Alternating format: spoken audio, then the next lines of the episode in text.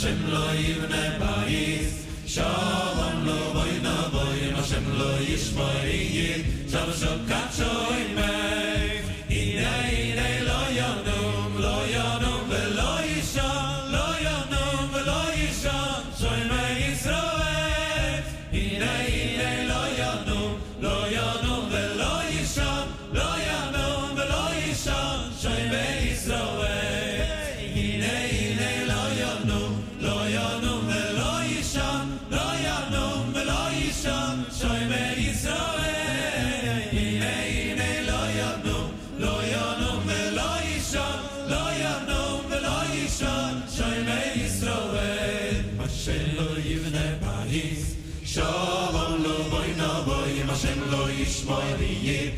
שוק עד שוי מי, אם השם לא יבנה בייס, שום נו בוי נו בוי, אם השם לא ישמור יגיר, שום שוק עד שוי מי, אם השם לא יבנה בייס, שום נו בוי נו בוי, אם השם לא ישמור יגיר, שום שוק עד שוי מי, אם השם לא יבנה בייס, שום נו בוי נו בוי, אם השם לא ישמור יגיר, שום שוק עד שוי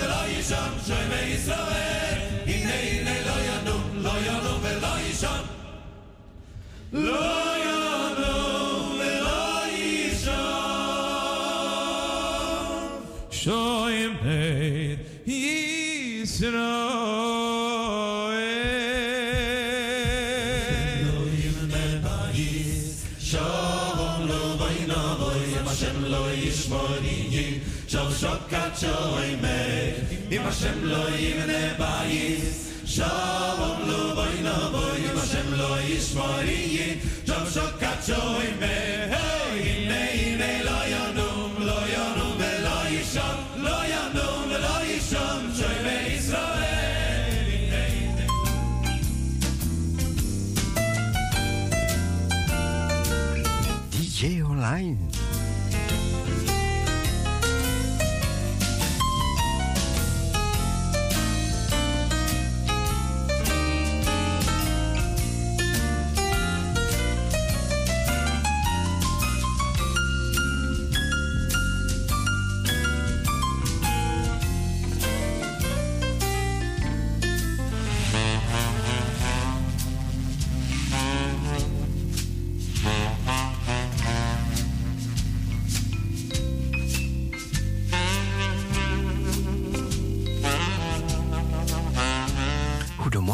Hartelijk welkom. We zijn tot de klok van 9 uur.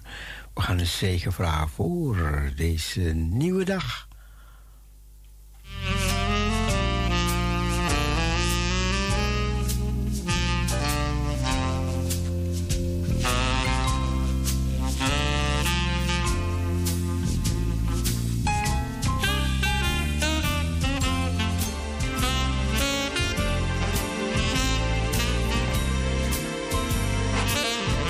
Vandaag zondag 30 juli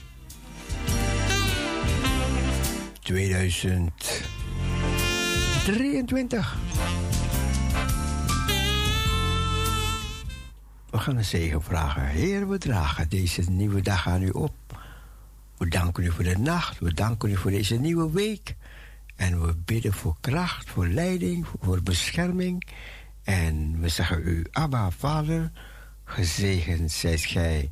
Die komt in de naam van de Heer. En we bidden voor overal waar uw woord gesproken wordt vandaag.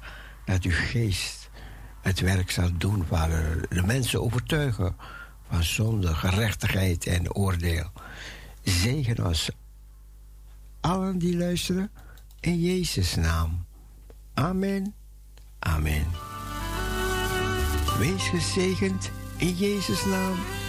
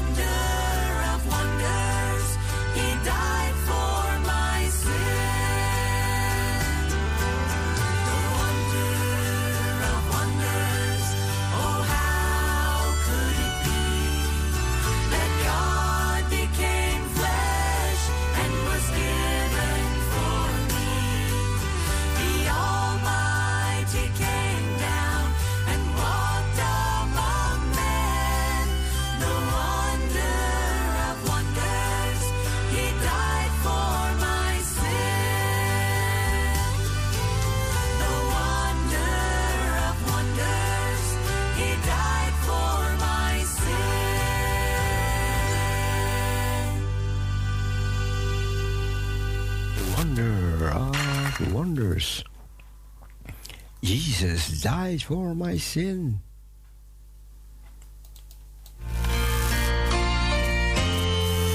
Evangelische melodieën. Op de zondagmorgen. We gaan luisteren naar mooie zondagmorgen melodieën. Geniet ervan.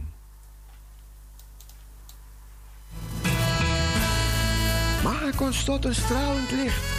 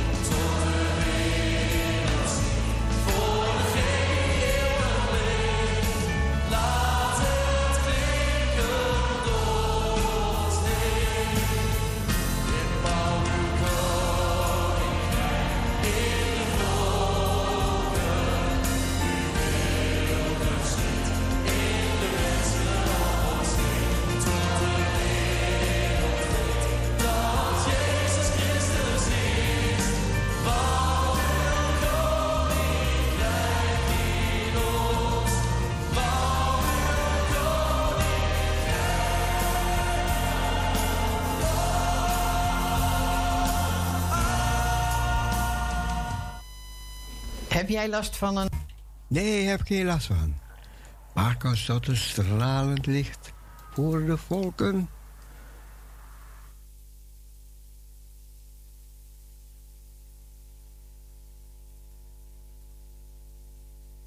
Welke vriend, welke vriend, welke vriend is onze Jezus?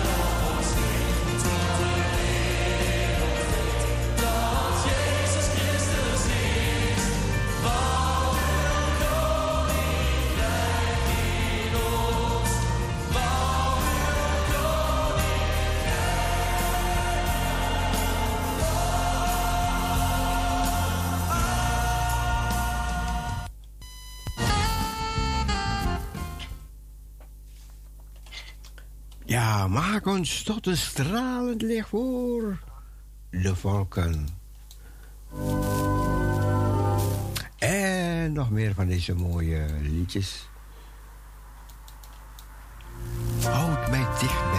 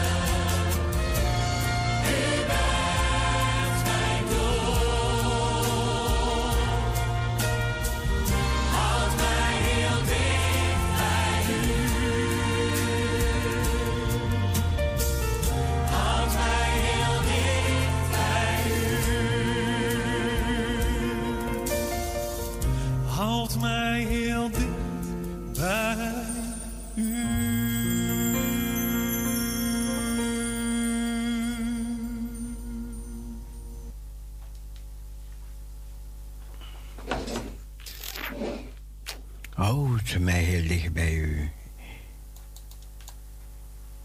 We gaan luisteren naar de dagtekst van vandaag. De dagtekst, die komt eraan. En de mensen die naar de kerk gaan, die gaan wakker worden. Die gaan heel langzaam wakker worden. En luisteren, luisteren naar de dagtekst.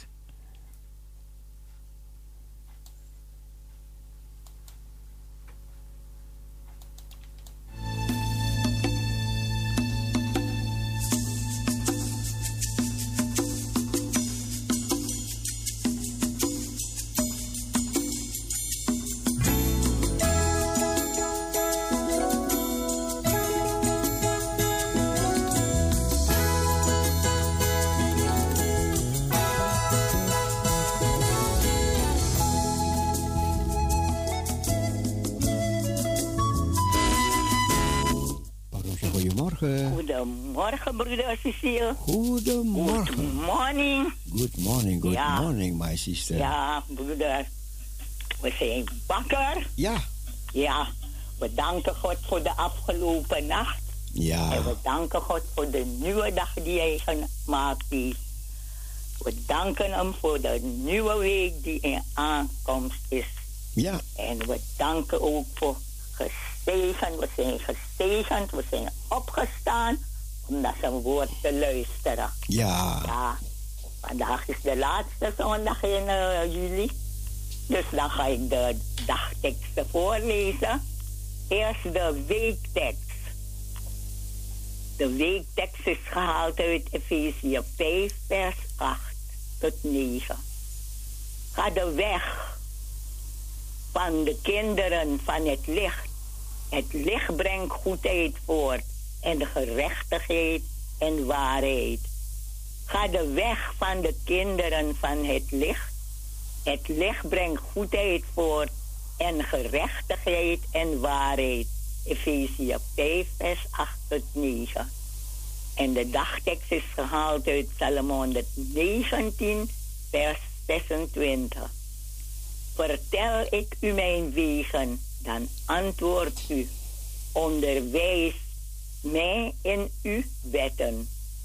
Vertel ik u mijn wegen, dan antwoordt u. Onderwijs mij in uw wetten. Psalm 119, vers 26. En uit 1 Johannes 5, vers 15. Omdat we weten dat hij naar ons luistert, wat we hem ook vragen, weten we ook dat we alles al hebben gekregen wat we hem gevraagd hebben.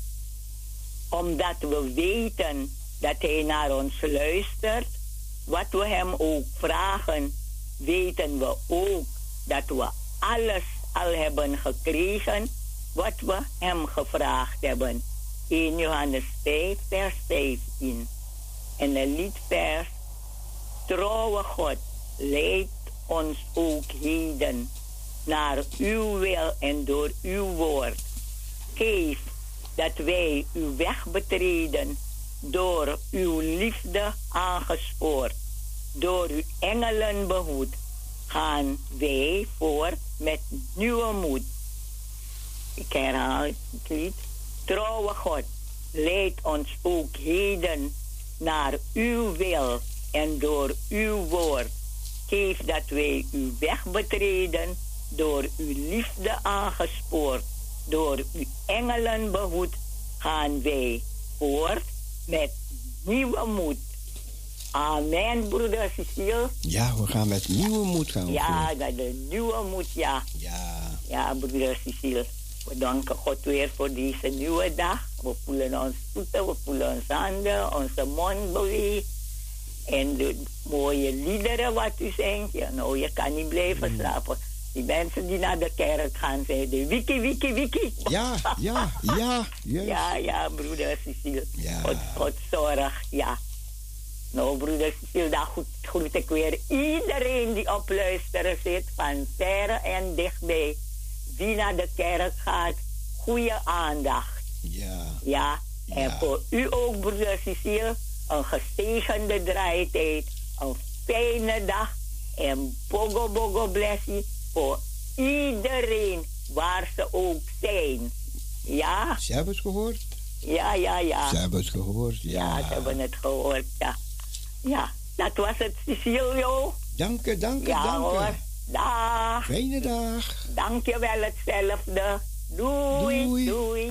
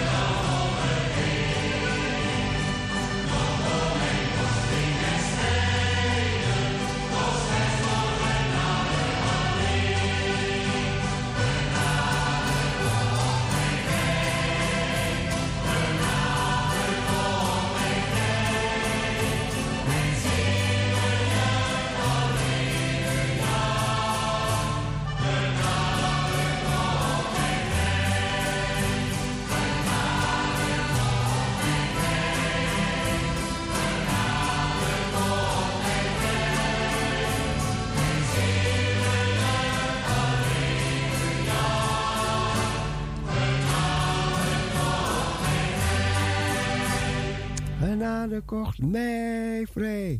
Buiten uw Heer kan mijn ziel niet leven.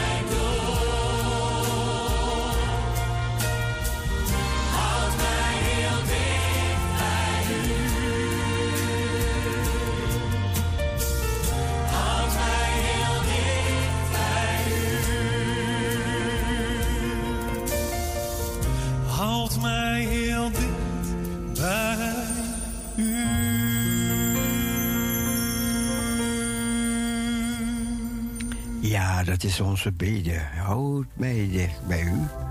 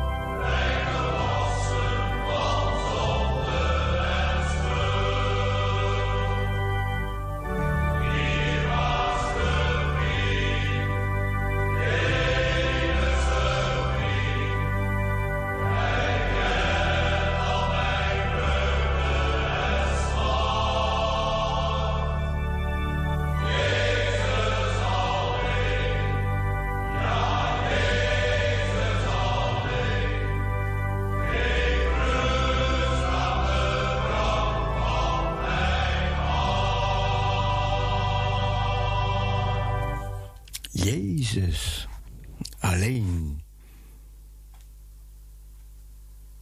Ja, dat was de... Mannenkoor Sion. Ze zingen ook een liedje. Jezus gaat heden voorbij.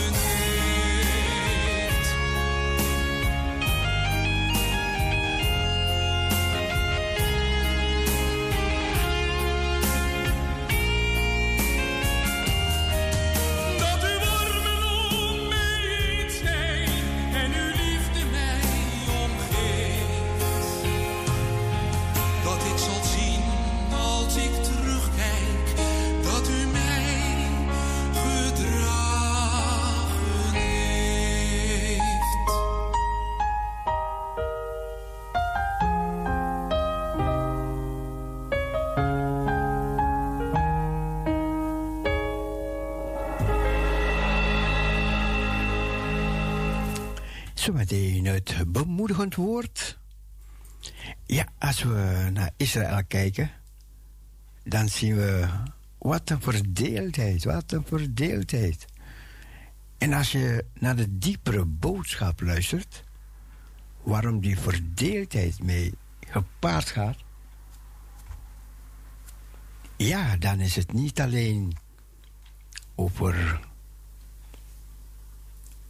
um, de rechterlijke, de, dingen over de Hooggerechtshof. Want in die Hooggerechtshof, ja, daar zit, eh, zeg, dus zit een partij die alles zal afkeuren. Zij hebben de macht om alles af te keuren van de, zeg de orthodoxe, ik, ik, ik noem het maar zo, van de, rechts, de rechtse regering. Dus die macht hebben ze. En daarom zegt deze orthodoxe groep, deze rechtse groep, het kan niet. Dat als wij iets voorstellen, dat jullie het afkeuren altijd. Omdat er veel van jullie partij daarin zitten. Het moet evenredig zijn of het moet herzien worden. En we weten, de Israëlische gebeurtenissen van vandaag, we stevenen af op nieuwe dingen. Op dingen die daar gebeuren gaan en gebeuren moeten. En daarom deze, deze onrust van alle kanten. Van vijf kanten wordt Israël misschien aangevallen. En innerlijk is het verdeeld. Het land behoort God toe. Hij zegt: Het is een land waar ik jullie wijzen zal waar ik jullie naartoe zal brengen. Ja, en hoe God de Israëlieten daar naartoe gebracht heeft. Soms met een beetje harde hand. En God heeft een grote bedoeling. En het is niet alleen voor de Joden, maar het is ook voor de Arabieren. En het is voor de hele wereld. De Bijbel spreekt over een nieuwe hemel en nieuwe aarde. De Bijbel spreekt over de tempel die daar zal staan. Een tempel die uit de hemel zal komen. Maar we weten, zo de Bijbel geschreven heeft, dat er ook een tempel gebouwd gaat worden. Vele christenen, christelijke leiders, die geloven daar niet in. Die zeggen nee, wij moeten ze tot jaloersheid wekken, dat is waar. Dat staat in de Bijbel. En dan gaan we naar de hemel. Maar God, die gaat een heel andere weg met de Joden dan met de christenen. Want hij kwam eerst tot de Joden. En die Joden die hebben het niet aangenomen. Toen is hij naar de christenen gekomen. En toen heeft hij die christenen gevraagd om een koninklijke priesterschap te vormen. Hetzelfde wat hij aan de Joden gevraagd heeft in het Oude Testament. En in Petrus zegt hij: Jullie zijn een koninklijke priesterschap. Jullie zijn een heilige natie. Jullie zijn een volk en eigendom. Om de grote daden te verkondigen. Ja, dat heeft hij tegen de christenen gezegd. Maar wat hebben wij christenen van gemaakt? Wat is met onze kerken gebeurd? De kerken waar onze voorvaderen voor gevochten hebben, die gebouwd hebben, die toegewijding, die zijn bibliotheken geworden, die zijn nachtclubs geworden, die zijn, noem maar op, geworden, de kerkgebouwen. Zijn helemaal veranderd. En de God, oké. Die zegt, oké, jullie gaan je gang maar. En kijk wat ze allemaal doen. Met de kerken vandaag. En de God gaat door met de Joden. En nu, we hebben gezien hoe alles veranderd is. Even kijken, het nieuws komt en het. Ik ben niet van plan te gaan spreken hoor, dus. Ik wou alleen een paar tips geven. Het nieuws is nu, gaat nu komen en dan gaan we luisteren naar het woord.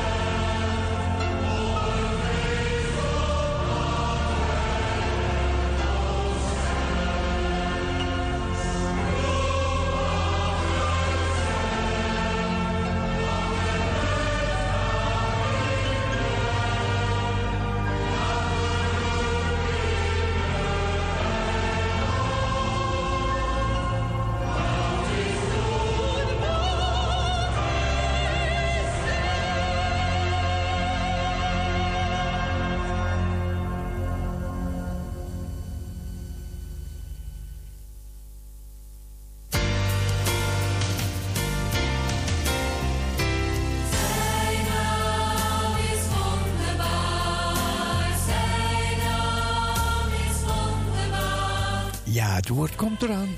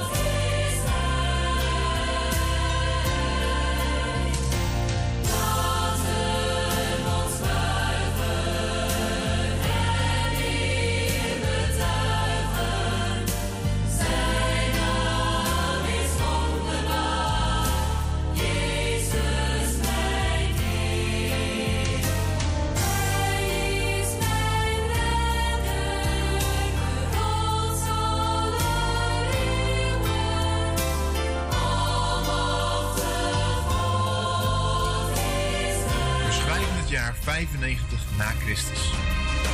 De oude apostel Johannes zit op een kaal en verlaten eiland, Patmos genaamd. Verbannen door de Romeinse keizer omdat hij zijn mond niet kon houden over Jezus. Op een dag krijgt hij een openbaring van Jezus Christus zelf. Over wat er allemaal aan het einde van de tijd zal gaan gebeuren. In het laatste boek van de Bijbel lees je er alles over. Wat heeft Johannes gezien? En wat is de betekenis daarvan? Welkom bij een 40-delige Bijbelstudie door Wim Grandia over de openbaring. Het is zover de 40ste en daarmee de laatste aflevering van Zie ik kom spoedig. Heel fijn dat je kijkt en opnieuw hartelijk welkom. Het thema van deze aflevering is gelijk aan de titel van deze hele serie Zie ik kom spoedig. Deze woorden die gaan we straks eh, letterlijk ook horen uit de mond van Jezus. En het is goed om met deze belofte, deze geweldig mooie belofte van Jezus, de hele serie ook af te gaan sluiten. Zie, ik kom spoedig. Wat moet het Johannes onvoorstelbaar geduizeld hebben naar alles wat hij had wat gehoord en, en had gezien. Eh, ik weet niet hoe lang het allemaal heeft geduurd, al die, al die dingen die hij te zien kreeg, maar ik krijg wel de indruk dat het allemaal in een, in een redelijk korte tijd voorbij gekomen is. En dan heb je wel even het een en ander te verwerken, zelfs als je profeet bent. Het begon, om even heel kort nog, nog eens even dat hele verhaal door te gaan. Het begon met de openbaring van de, van de verheerlijkte Christus. Waardoor Johannes als dood aan zijn voeten neerviel. Direct daarna kreeg hij de opdracht om zeven brieven te schrijven. Met een nogal stevige inhoud, recht voor zijn raap.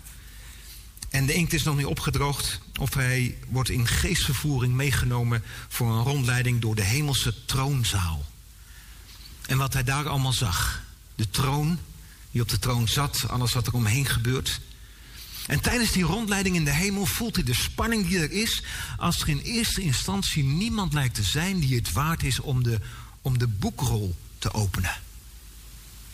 Enige tijd later ziet hij een compleet leger van demonische sprinkhanen uit de afgrond tevoorschijn komen. Hij ziet hoe twee profeten, waarschijnlijk Mozes en Elia, worden gedood, maar weer opstaan en teruggaan naar de hemel. Weer even later staat hij oog in oog met het beest uit de zee, de antichrist, en later het beest uit de aarde, de valse profeet. Johannes, hij maakte de val van Babylon mee. En hij zag wat er daarna gebeurde, hoe Jezus als een ruiter op een wit paard uit de hemel tevoorschijn komt, samen met al zijn heiligen, de engelen, maar ook alle gelovigen. Hij ziet hoe Jezus tevoorschijn komt en hoe de legers onder leiding van het beest en de valse profeet worden verslagen.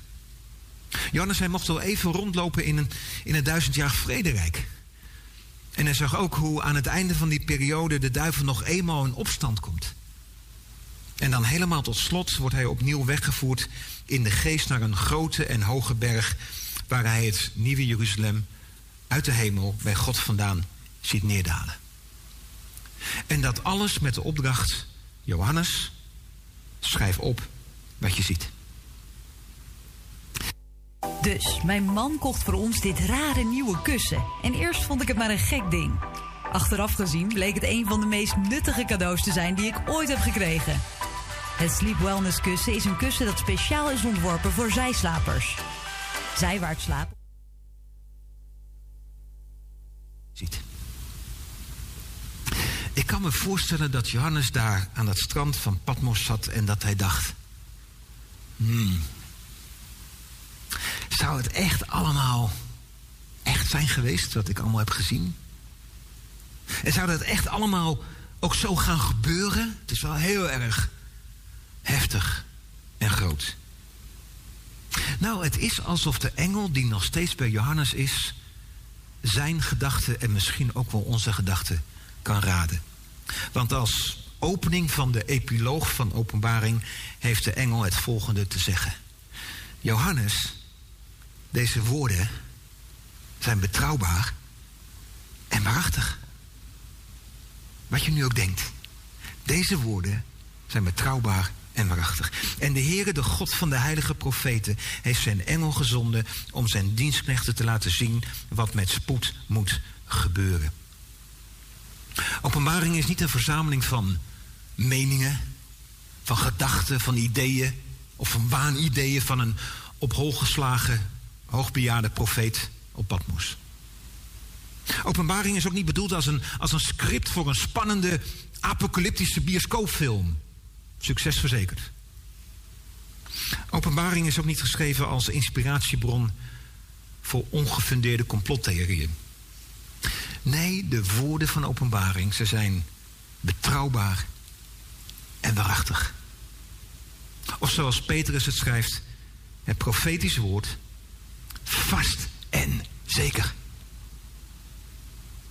Ik wil het nog één keer zeggen en zie het maar als een soort disclaimer. Mijn uitleg van het woord van openbaring, dat is bij voorbaat voor verbetering vatbaar.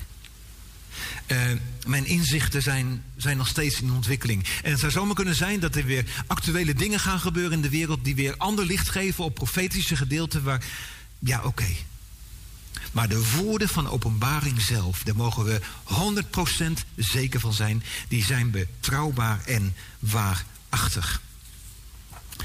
Na deze verzekering legt de engel nog één keer uit waar de inhoud van openbaring voor bedoeld is. Namelijk om zijn dienstknechten te laten zien wat met spoed moet gebeuren.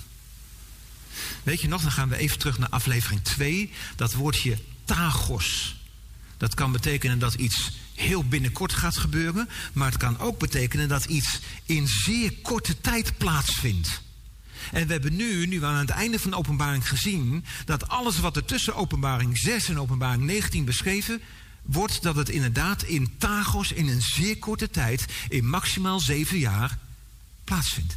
Het zal in een zeer korte tijd plaatsvinden.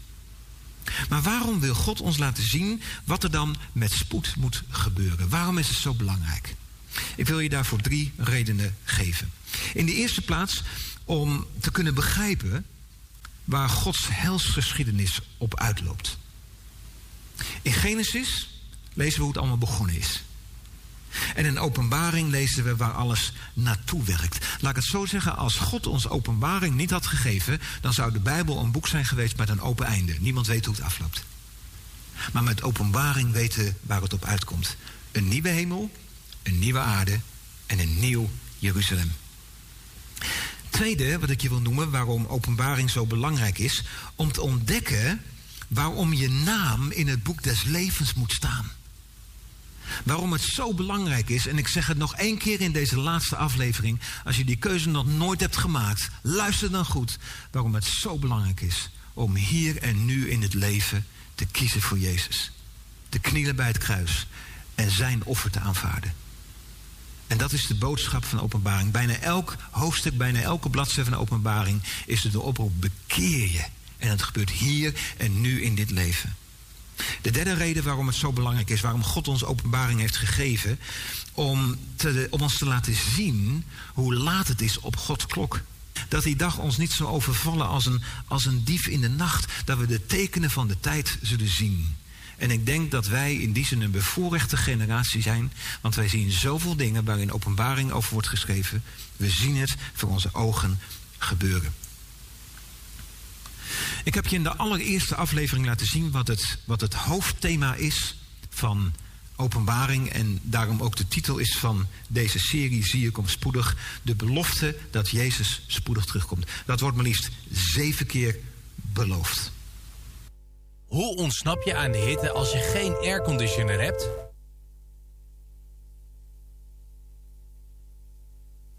Waarvan de laatste drie keer in de epiloog, waar we dus in deze aflevering over nadenken. En je ziet hem al staan, de laatste van die drie keer in openbaring 22 vers 7. Lees maar mee. En zie, ik kom spoedig. Zalig is hij die de woorden van de profetie van dit boek in acht neemt. Dus de belofte, de aankondiging, de, de zekerheid, zie ik kom spoedig. En dan gelijk, zalig is hij die de woorden van de profetie van dit boek in acht neemt. Gelijk weer een nieuwe zaligspreking. De zesde van zeven zaligsprekingen. De zevende gaan we straks tegenkomen. Ik wil bij deze zesde zaligspreking even stilstaan, want het is heel belangrijk wat hier staat.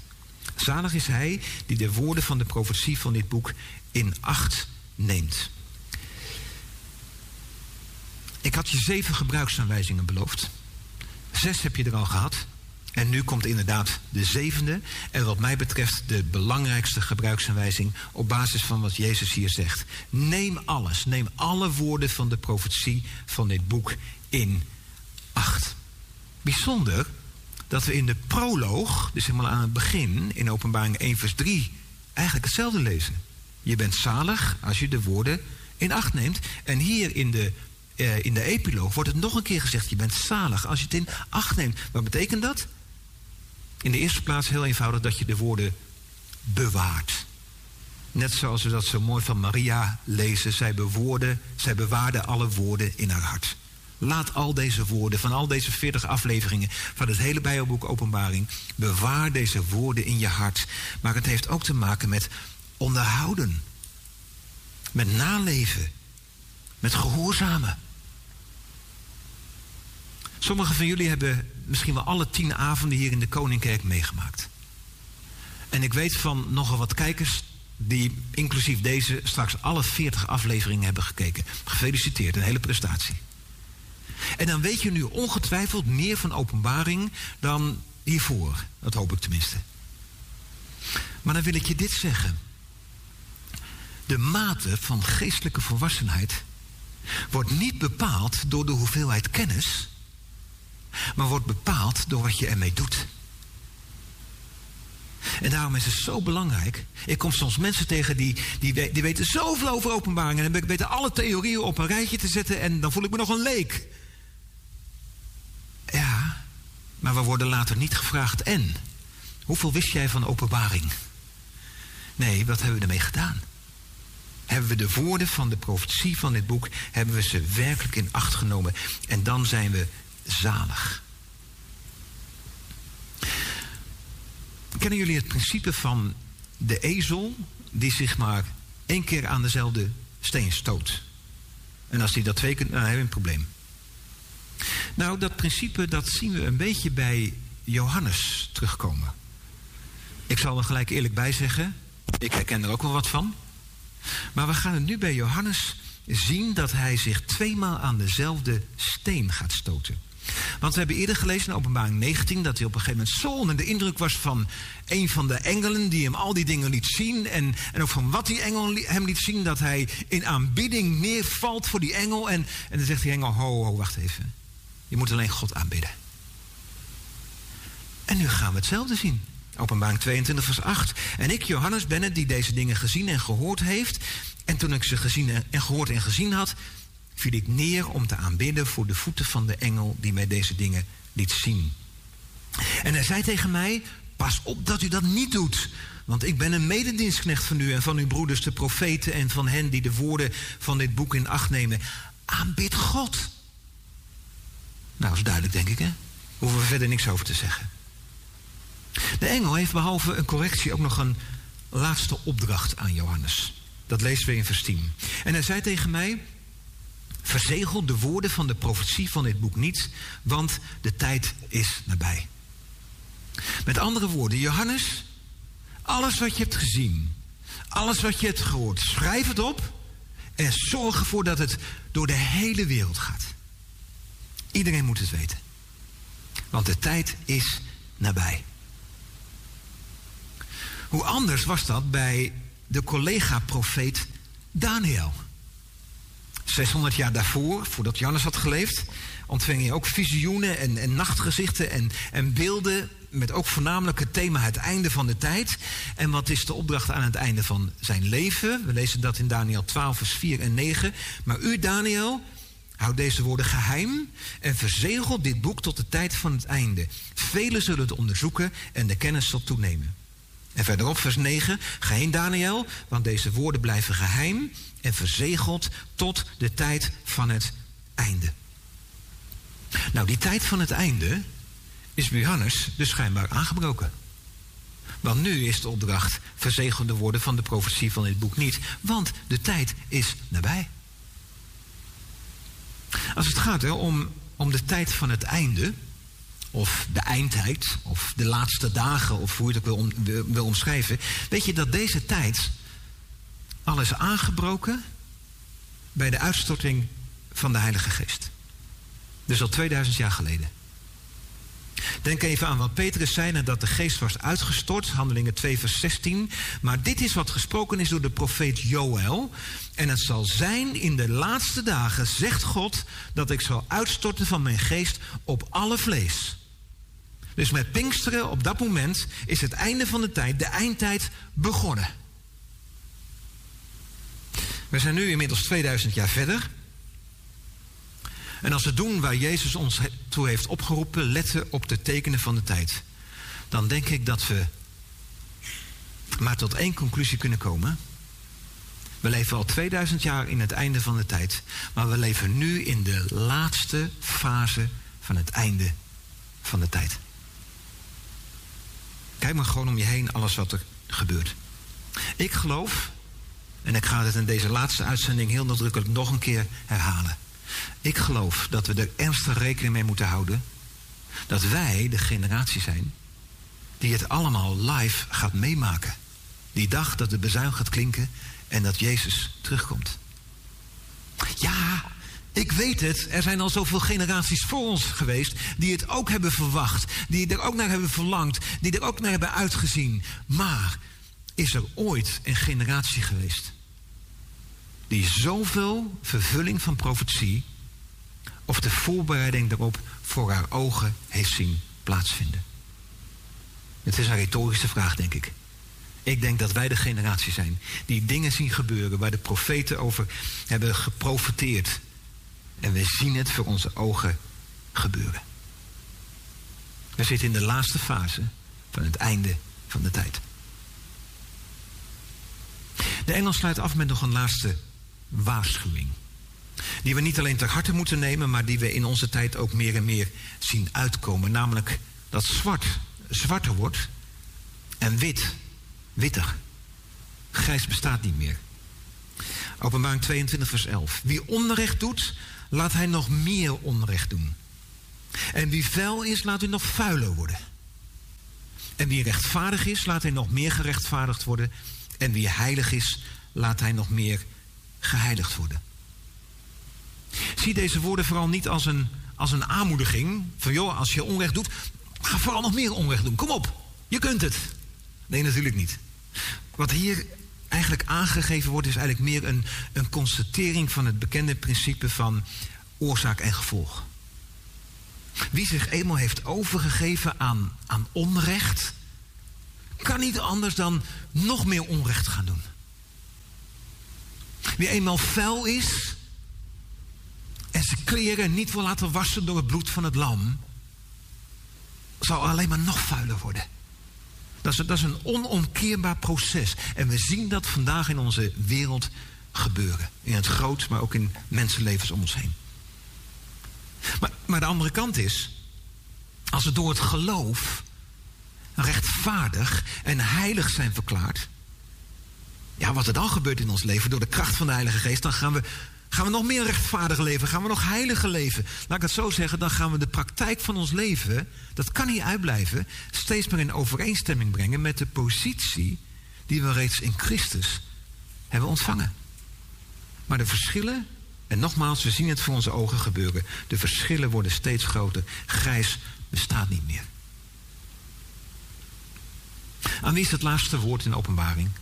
Het is aan Jezus zelf. Natuurlijk, Jezus spreekt door het hele boek heen, maar meestal via een engel. Maar wat we nu gaan lezen, neemt Jezus persoonlijk het woord. Vers 12. En het begint weer hier voor de zesde keer met de verzekering. En zie, ik kom spoedig. Dan gaat het verder. En mijn loon is bij mij om aan ieder te vergelden zoals zijn werk zal zijn. Dit is zowel een belofte als een waarschuwing. Voor de gelovigen is dit een belofte. Op een dag zul je staan voor de rechterstoel van Christus, waar het er niet om gaat of je wel of niet behouden bent, maar wordt bepaald welk loon je ontvangt, welke kronen, welke kransen voor je klaar liggen. Voor de ongelovigen is dit een waarschuwing. Want op een dag zul je verschijnen voor de grote witte troon en zal de mate van straf op grond van je werken worden bepaald. En dan nog een keer de woorden. Ik ben de alfa en de omega, het begin en het einde, de eerste en, het la en de laatste. Soms worden deze woorden uitgesproken door de Vader en hier door Jezus zelf. De Vader en de Zoon, ze zijn één. Wat voor de Vader geldt, dat geldt ook voor de Zoon. Hij is de alfa en de omega. En we hebben in een eerdere aflevering gezien wat dat betekent. Jezus gaat verder en dan horen we de zevende en de laatste zaligspreking van openbaring. Zalig zijn zij die zijn geboden doen. En ik zeg er gelijk bij, in de nieuwe Bijbelvertaling staat... en zij die hun kleren wassen. Dat is nog wel een groot verschil. Dat heeft te maken met welk basismanuscript je gebruikt voor je vertaling. En met alle respect, maar ik geloof dat de NBV gekozen heeft voor een veel ouder en daarmee veel betrouwbaarder manuscript. Dus je mag ervan uitgaan dat die staat: Zalig zijn zij die hun kleren wassen, zodat zij recht mogen hebben op de boom des levens en opdat zij door de poorten de stad mogen binnengaan. Als hier gesproken wordt over het wassen van je kleren, dit sluit aan op de beeldspraak van openbaring die we steeds zijn tegengekomen over witte, schoongewassen kleren. Waarbij het wasmiddel het bloed van Jezus is. Toen ik dit las, toen dacht ik, dit is volgens mij de enige legale en ook noodzakelijke vorm van witwassen. Op deze manier mag je het echt doen, is het zelfs noodzakelijk. En als je je kleren hebt laten wassen, heb je recht op de boom des levens, om daarvan te eten, eeuwig leven. En heb je recht om door de poorten van de stad naar binnen te gaan. Zo. Maar wat een tegenstelling op wat er dan volgt. Maar buiten bevinden zich de honden. Dat is in de Bijbel een omschrijving van mensen die zich met ontucht bezighouden. En, en, en, en voor de heidenen. De tovenaars, de ontuchtplegers, de moordenaars, de afgodendienaars. En ieder die de leugen lief heeft en doet. Dit gaat niet over mensen die een keer liegen, maar daarna bereid zijn om dat te beleiden en zich te laten wassen. Hier gaat het over de mensen die verharden in hun zonde. Die nog meer onrecht doen, die nog vuiler worden, die niet willen bekeren. Deze mensen, hun einde is de poel van vuur. Jezus gaat verder. Ik, Jezus, heb mijn engel gezonden om bij u in de gemeente van deze dingen te getuigen. Ik ben de wortel en het nageslacht van David, de blinkende morgenster. Hier vinden we weer drie van die 24 verschillende namen die we in het Bijbelboek Openbaring van Jezus tegenkomen. En, en lezen en mediteren over elke naam zegt iets over wie Jezus is. En dan het volgende. En ik hoop dat je je in herkent. Want wat we nu gaan lezen is de hartekreet van zowel de geest als van de bruid. En het is een hartekreet, dat is niet zo moeilijk om te onthouden, want het bestaat uit één woord. Het woordje kom. En de geest en de bruid zeggen kom. Ik vind het heel mooi. Het is het verlangen van de Heilige Geest dat Jezus gaat komen. En het is verlangen van ons als de bruid dat Jezus gaat komen. We roepen het uit. Kom! Proef je het verlangen, de, de passie, de, de verwachting? En dan staat erbij, en laat ieder die het hoort, hier in de zaal, en iedereen die de video nu meekijkt, laat ieder die het hoort zeggen, kom! Dit komt echt diep vanuit, vanuit het hart. Weet je met welk woord de gelovigen van de begintijd van de kerk elkaar begroeten? Wij zeggen morgen of uh, hoi. Weet je wat de gelovigen in die tijd tegen elkaar zeiden? Hey, Maranatha. Hey, Maranatha. Dat was, dat was de begroeting in die tijd. Het woord zelf komt er één keer in de Bijbel voor. Het komt voor in 1 Korinthe 16. En dat woord betekent onze Heere, kom. Ik zou wel willen dat dit het credo wordt van gelovigen in 2023. Of wanneer je later deze video ook ooit een keer bekijkt. Dat we elkaar weer gaan begroeten met dit verlangen, met dit gebed, Maranatha. Maar het gaat nog verder. De geest en de bruid zeggen kom. Laat hij die het hoort zeggen kom. En dat is het moment dat je bedenkt. Oh, maar al die mensen om me heen. Die Jezus nog niet kennen. En je kijkt om je heen. En je roept het naar al die mensen uit. En laat hij die dorst heeft komen. En laat hij die wil het water des levens nemen voor niets. Dus het is een kom, een uitnodiging naar de Heer Jezus. Kom, Heer Jezus, Maranatha. En tegelijk een uitnodiging naar de mensen om je heen. Kom tot Jezus en ga drinken van het water des levens. En de geest en de bruid zeggen, kom, wat een geweldig gebed. Nog een laatste indringende waarschuwing om duidelijk te maken hoe serieus we de inhoud van openbaring moeten nemen. Je moet niet met de Bijbel sjoemelen. Ik hoor soms mensen echt zeggen. Het staat wel in de Bijbel, maar wij leven in 2023. Krijg ik het altijd een beetje koud van. We moeten niet sjoemelen met de inhoud van de Bijbel. En we moeten niet sjoemelen met de inhoud van openbaring. In die tijd was het de gewoonte bij Joodse schrijvers die, die toekomstdingen uh, hadden gezien. Om, om dan, dan, ging zo'n verhaal zich ontwikkelen. En dan gingen volgende schrijvers daar weer dingen aan toevoegen. En het werd een steeds groter verhaal. Nou, dat wetend ga je misschien wat beter begrijpen wat we nu gaan lezen. Want ik getuig aan ieder die de woorden van de profetie van dit boek hoort. Als iemand iets aan deze dingen toevoegt, zal God hem de plagen toevoegen die in dit boek geschreven zijn. Binnen zes maanden niet tevreden met je hoortoestel, dan krijg je je geld terug.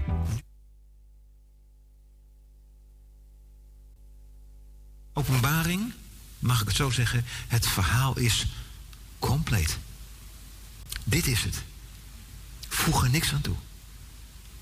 Maar tegelijkertijd ook, als iemand afdoet van de woorden van het boek van deze profetie, zal God zijn deel afdoen van het boek des levens en van de heilige stad van de dingen die in dit boek geschreven zijn. Voeg er niets aan toe, maar haal er ook niets van af. Haal er niets van af van alle geweldige beloften. Haal ze niet omlaag van, nou, zou dat echt wel zo gaan? En kan dat wel? God zegt wat hij bedoelt en hij bedoelt wat hij zegt. Doe er niets van af. Maar doe ook niets af van de scherpe kanten van openbaring. Want het is wel een zwart-wit verhaal. Het is soms heel scherp en het komt soms heel dichtbij. Laat het staan en neem het zoals God het ons heeft gegeven. Voordat we naar de laatste woorden gaan van openbaring en daarmee ook de laatste woorden van de Bijbel, wil ik graag even een paar, een paar mededelingen doen. Een paar dingen even zeggen. Niet, ik wil niet met mededelingen afsluiten. Even een paar dingen. In de eerste plaats wil ik jullie aanwezigheid hier in de Koningkerk. Sommigen hebben echt negen of tien avonden meegemaakt. Of als je maar één avond meegemaakt hebt, ook goed. Ik wil jullie heel erg bedanken voor jullie aanwezigheid hier. Het was goed om zo hier bij elkaar te zijn. Uh, inspirerend. Ik heb het uh, een keer eerder verteld. Uh, ik heb mensen nodig om tegenaan te praten. Ik wil niet voor een camera staan. Dus het was mij een zeer groot genoegen om dit samen met jullie te beleven. En ik wil ook heel nadrukkelijk het team van de Koningkerk bedanken. De mensen die achter de schermen bezig geweest zijn met beeld en geluid en met catering. En Henk-Jan is druk bezig. bedankt allemaal dat we dit met elkaar zo hebben mogen doen. Ik wil ook alle kijkers bedanken voor de, de vele positieve reacties die zijn binnengekomen. Eh, nou, als je op YouTube gaat kijken, zoveel eh, mensen die hebben gereageerd, dank je wel daarvoor. Eh, ik wil ook bedanken voor alle giften die zijn binnengekomen, eh, waarmee dit werk ook financieel haalbaar wordt gemaakt. Dank je wel. Eh, ik wil nog zeggen dat als je voor jezelf of voor de huiskring ook gespreksvragen wilt gebruiken, die kun je downloaden. Ook de PowerPoint-presentaties kun je downloaden op www.ziejekomspoedig.nl. En daarover, op die website kun je ook meer informatie vinden over het boek dat in oktober van 2023 uitkomt of afhankelijk van wanneer je kijkt uitgekomen is. Op de website kun je daar meer informatie over vinden. En nu al even de mededeling dat vanaf voorjaar 2024 op acht verschillende plaatsen in Nederland een vervolgserie gehouden gaat worden over het Bijbelboek Daniel. De laatste twee versen van de openbaring. Vers 20 en 21. De zevende keer dat Jezus het ons belooft. Hij die van deze dingen getuigt zegt. Ja, ik kom spoedig. Amen. En wat is dan onze reactie? Ja, kom, Heer Jezus. Ik ga het nog een keer doen en dan wil ik echt vragen of jullie willen reageren hier in de zaal. En je mag thuis ook gewoon hardop, je mag het uitschreeuwen. Jezus zegt, ja, ik kom spoedig, amen. En wij zeggen, Maranatha. En voor de tijd die ons nog rest, voor elke dag en voor elke situatie waarin jij nu misschien op dit moment ook zit, misschien heb je het heel moeilijk. Voor elke dag totdat Jezus terugkomt. Dit gebed, deze zegenbede. De genade van onze Heer Jezus Christus. Zij met jullie allemaal. Wil je meer weten?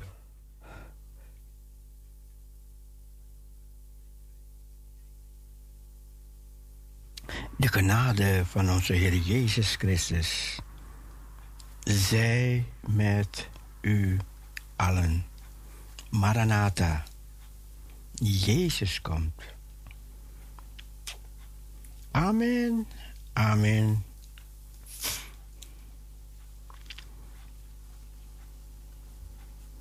We gaan luisteren naar evangelische melodieën.